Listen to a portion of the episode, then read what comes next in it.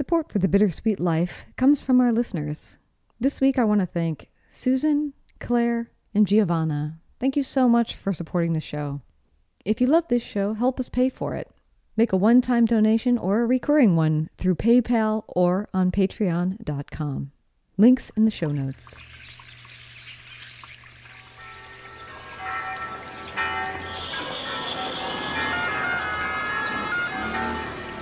Welcome to Rome. This is The Bittersweet Life with Katie Sewell and Tiffany Parks. Hello, this is The Bittersweet Life. I'm Katie Sewell. I'm Tiffany Parks. And today we're tackling an email from one of you. You can always send us an email if you have a question or have a show idea.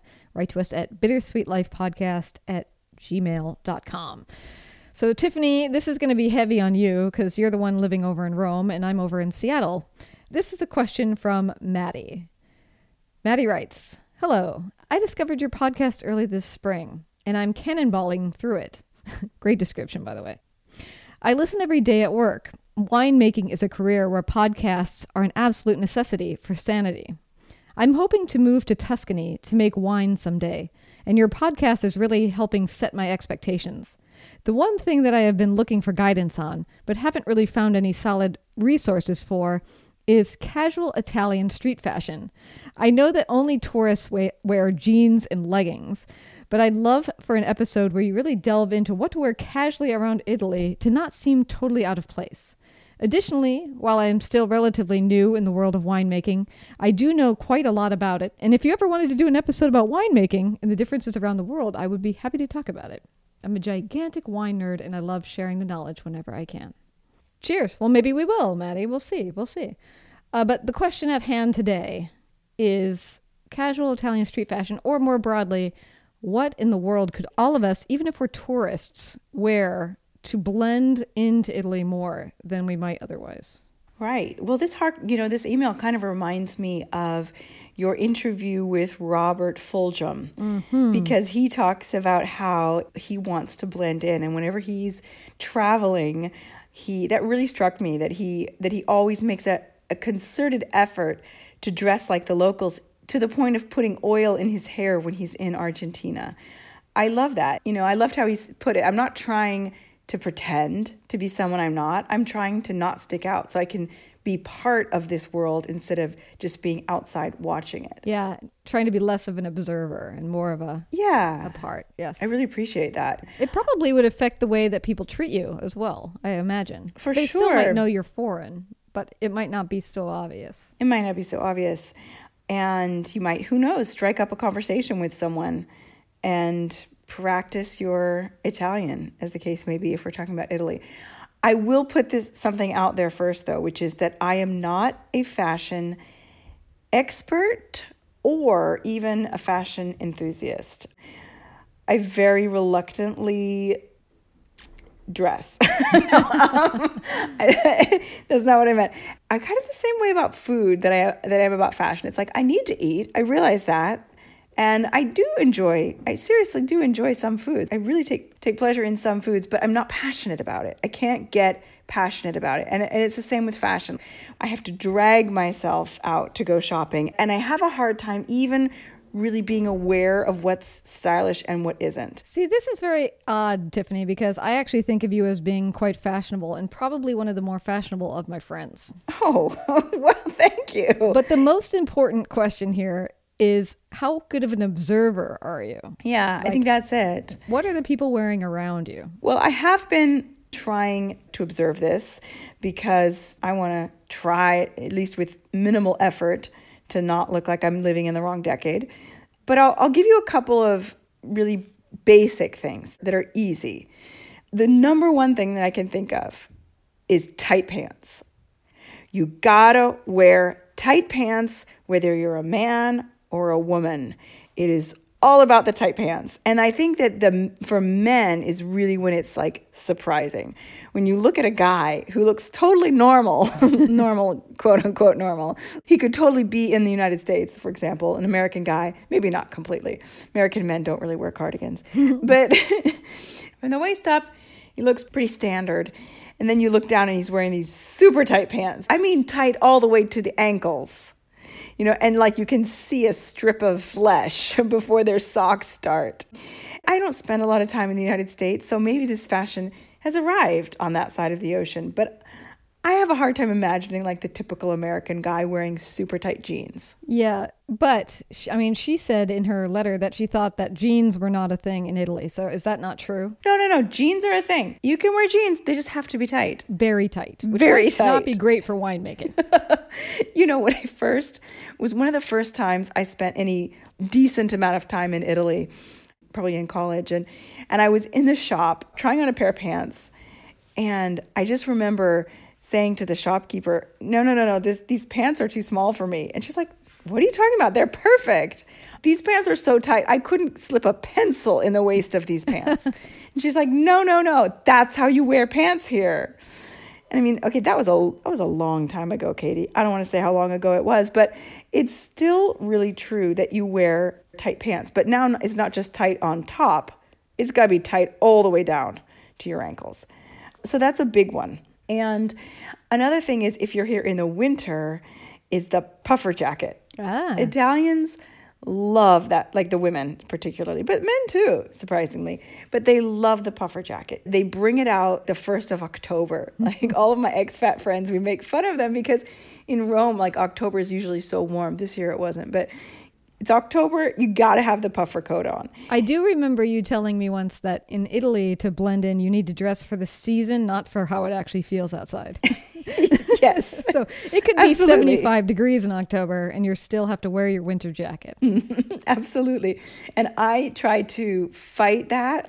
I always try to see how late in the year I can push getting out my coat. This year, I failed. I got it out in November. Do you have a puffer coat? Yeah, I do actually. It was a hand me down, like almost all my clothes. Uh, it's a hand me down from my mom. She came to Rome a couple of winters ago and uh, she had this really cool, unusual American one. And uh, she was like, you know what, you can have this. So actually, I do have one, but I would never have bought it for myself. I'm not trendy. You say I'm fashionable, I appreciate that, but I feel like I don't really follow the trends. So I have kind of a classic look. You know, I like a nice fitted wool coat. That's what I like, knee length if possible. So so I do have one, but only because it's a it's a hand me down. But I totally fit in when I wear it. Whenever I wear it, I feel like I'm you know, especially because it's got like the big hood, the big like faux fur lined hood, you know, and I feel like I could be on an Italian ski slope. Okay. What else? What's a third thing? This is classic. Everybody knows this, but Italians don't wear sweats for the most part. I will say this is slowly changing. You can see this particularly more in like the outskirts of the city where I live. You know, sometimes the moms pick up their kids in, in sweats. I feel like you wouldn't have seen that 15 years ago. You definitely won't see that in the center as much. What about like yoga pants, like the leggings? Um, because those are bigger over here. No, no. The only times people are wearing leggings is if they're leggings that are made to go under a big sweater. Mm. You know those big long sweaters that go like halfway down your thigh that are sort of too short to wear as a dress. Yeah. But if you put leggings under them, they look really great, like maybe with a pair of boots. That's a classic Italian look, like the big chunky sweater dress, sweater slash dress with like a like a huge turtleneck. you know what I'm talking about? Like that turtleneck that's like three feet tall. Yeah, it's like the cowl neck. Yes, there you go. That's the precise word. And then like a pair of boots and leggings. Like that, yes. Now, when I was there, which was back 2013 14, it was in a period of time where everybody was like covered in studs. That is just a perennial. Okay, so that's just standard. Okay. It's just metal. Like Italians wear metal more than I think Americans do. Like zippers. I just I can't tell you how many times I've been looking for like even just a black purse. And I can't find something that isn't covered with gold colored zippers or studs or just other hardware. Yes. Like same with boots. It's very difficult to find a really classic pair of boots that doesn't have hardware on it. Mm-hmm. And leather jackets, same thing. Even jeans, like so many times you you look for jeans and they've got like some kind of chain somewhere on them. I mean, you're sort of describing young people fashion, which That's I, very young. That is very young. yes. I'm guessing since you're early to winemaking that maybe you're on the younger side, but I think of like classic Italian Italian clothes. Like when I think about what are people wearing in the neighborhood around where I was living, it was older women with a skirt slightly below the knee, wearing hose and a certain kind of slight pump. You're talking about the old ladies, how they dress. Yeah, and then the men ranging in age if they're in any kind of business are wearing a blue suit. Very common blue. Blue is a very big color here. You know what else I noticed with men when I first moved here? You'll find a man, and to me, this is totally goes against all my fashion instincts, but the guy who was dressed like this, who I was dating thousands of years ago, it feels like, basically, when I told him, You can't do this, it looks horrible, he was like, You're American.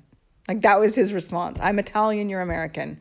You don't get to tell me I'm not dressing properly. What was he wearing? He was wearing beige shoes with a dark blue suit. His shoes were lighter than beige, they were tan. They were very, very light tan with a like navy blue or very dark blue suit. I just thought it looked so bad. Yes. You know, you got to wear dark, dark shoes. I remember seeing that all over. Yeah. He's totally right. Yeah. Yeah. Interesting. I don't know why they do it. I'm to put this out there, and this might be an unpopular opinion, but I don't think, with the exception of high fashion, I don't think that Italians are necessarily better dressers than Americans. I think that they do a lot of tacky things. Mm-hmm. I really do. And I'm not saying that I think walking around in ripped up jeans and a huge sw- sweatshirt and your hair all messy, like so many Americans do. Like, I'm not saying that that is better, okay? The studs, jeans with chains on them, the, the light shoes with a dark suit. And also, you know when you know when you go through the marriage phase, mm-hmm. like when all your friends are getting married. Yeah. So we were going to a lot of weddings back in the day, and these Italian grooms were so often wearing suit jackets that had just like a little bit of a sparkle to them. Mm. It's not like there was glitter on their suit jacket. It was sort of like somewhere embedded within the fabric was this very subtle sparkle that you could see if the sun shone on it a certain way. And I mean, we just would just roll our, not roll our eyes, but just like face palm, like, oh my God, like, why are you wearing a sparkly suit jacket? Italians do stuff like this. I do think that Americans are altogether too casual, um, just too casual as a just as a species. They're too casual, especially the men. Yeah. Men are way too casual. Yeah, it's true. I, I do think that we are, um, as a nation in general, very casual. Particularly here on the West Coast, I think about as casual as they come. Yeah. so, I mean, particularly in Seattle, it's it's shifting a little bit because the tech industry is growing so rapidly here that mm. a lot of people are moving here. So it's sort of starting to shuffle the cards a little bit. People are starting to look a little different. But of course, the standard look in Seattle, at least if you're a, a man, is that you have to have a beard of some kind. really? You don't have to, but everybody does. You have a beard of some kind. Your pants definitely sag somewhat in the butt, certainly, or maybe are the wrong size. I had a theory for a while that actually the thing about Seattle was that every man dressed in a size too large for them. Hmm. And I mentioned that to a friend of mine once, a man who was in the process of cleaning out his closet. And I said, "Well, look around and make sure your clothes aren't one size too large for you because it seems normal, but it's it's just normal because that's what everybody in Seattle does." And he looked around and he started noticing that it does look like every man in Seattle's wearing clothes that are too big for them. And then he went to the store and he tried on a shirt one size smaller than what he normally bought and it looked way better on him. And he's like, "And I was wearing the wrong size too." So he ended up having to go down to a medium and he had been wearing a large. And I think that that's pretty chronic Seattle. That's chronic America, I think. Yeah, maybe we we think that we can tent ourselves in more fabric. I don't know why. Yeah. We have a lot of plaids here still. We got a lot of big boots here. We got a lot of outdoor wear because, you know, the weather is not the easiest to deal with. So a lot of like Gore-Tex and fleece and the things that keep you warm and dry in a climate like this. So it's definitely not always fashionable. It's more like can you survive in the wilderness? it's more the look that people go for here. But I think that that wilderness clothing has become the style, though. Right. It started out as a necessity, but it's a necessity that has now influenced the style of the city. Yeah. And so people dress like that even if they're going from their their garage in front of their house to the parking garage of their building and back again, and they never have to go out in the rain. you know what I mean? They're still wearing that same type of clothes because it's become the fashion. Yeah, it's both. And of course, the grunge era, because grunge started here, and so the plaids and that, some of the influence is still around. You can't notice it as much, but it's in the undercurrent, I think. Mm-hmm. But it is also it's just cold here because it's it's not cold cold, but it's wet cold, and so I think because of that, even if you're not going very far, people still tend to kind of wear bundly stuff. Mm-hmm. But it's not necessarily my favorite look. Yes. I wouldn't mind if there was a wider range going on, and the women here have a much wider range. I would say. It would be really hard for me to pin down exactly what is Seattle women's fashion. That would be much harder to say although they will have their fair share of Gore-Tex jackets. Well, if they're going out in the rain. Yep. I get it. Um, I was going to say, yeah, my husband, you know, when he's in the States, he has to buy, the sizes are so different because when he's in Italy, like a large in Italy, it's so much smaller than a large in the US. I feel like a large in the US is like a tent. Yeah, it's interesting too. And we keep moving it around back in the day, you know, I used to wear like a two, then it dropped to a one, then it was a Mm. zero, then it was a double zero. Oh, now geez. it's kind of gone back to zero or sometimes two. It's all this mind trickery, but it's the same size. Mm-hmm. well, that's what they do for women because some some shops do it because they say, okay, it starts with one shop, and they're like, okay, let's put our numbers down by two, and that way. If she walks in here and she's like, oh my gosh, I, I can fit into this four size four pants, I'm gonna buy them for that reason. That's mind trickery. With the shirts, I think it's just people wear their shirts, their t-shirts, men wear their t-shirts really huge. I look at the way my husband's t-shirts fit. You can see the contours of his body. yes. And in America, you can't. It's you just see this giant t-shirt and it, it personally I don't I mean, I don't want my husband to wear a shirt that's so skin tight, but it has, you know, has to be somewhat form fitting. So, what's your advice for our listener as far as if she she has to wear a a shirt in Italy? Is it going to be a tighter shirt? No, it's not the same. I wouldn't say that it's the same for women. That's a men's t-shirts issue. Okay. Women, I doubt it makes that much of a difference. But I will say that colors are much more muted here for the most part. You got a lot of beige going on, a lot of taupe, navy blue, a lot of black. And I think that that is one of the differences you'll see with the way, at least what I would consider stylish women. They're not wearing as this is another thing I don't follow because I wear really bright colors.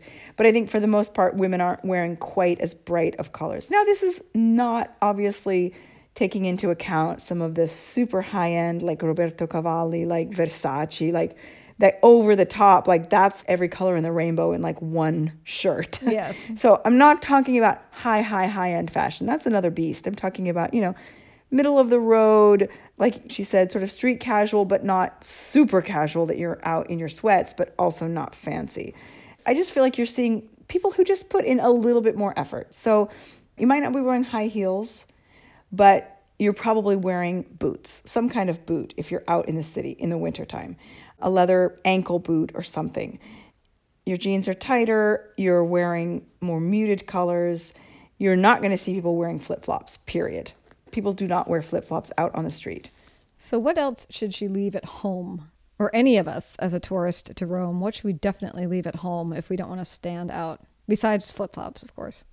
Shorts, really, for men particularly. Men don't really wear shorts here. Mm-hmm. I think the differences are much stronger, like you were saying, with the men's fashion than mm-hmm. with the women's fashion. Women are more, a little bit more versatile. You'll notice bigger differences in what different women wear. But for men, like, don't bring a pair of shorts to Rome in the summertime. Wear long pants. Women can get, get away with shorts. Which is counterintuitive in a way because it's just so hot there in the summer. I know. So hot. I know. It, it really is. I mean, if you're at the beach, wear shorts. I'm talking about like city wear. Now, one of the things that's kind of hip, and believe me when I say hip, you kind of you can roll your eyes a little bit because yeah, like Katie knows. but what I have observed amongst the young people is that they seem to like to wear fanny packs sometimes here now. They've brought it back. They have brought it back. Now, I have seen fanny packs on plenty of tourists, Mm-hmm. but never in a way where I felt like, where I didn't think, there's a tourist right there. So, are they bringing the fanny pack back in Italy? Uh, not really. I think that some young people who can get away with anything, you know, that age where you, you when you've got the the youth and you've also got the the balls in a sense. I don't know if that's the right word, but like mm-hmm. you know, you can get away with almost anything. Yeah. Who brought mom jeans back? Like who made mom jeans popular? Nobody knows who did it. Maybe it was Jessica Simpson. I don't know. But somebody was brave enough to be like, I can pull off mom jeans and make them look cool. And now everybody's wearing mom jeans except me.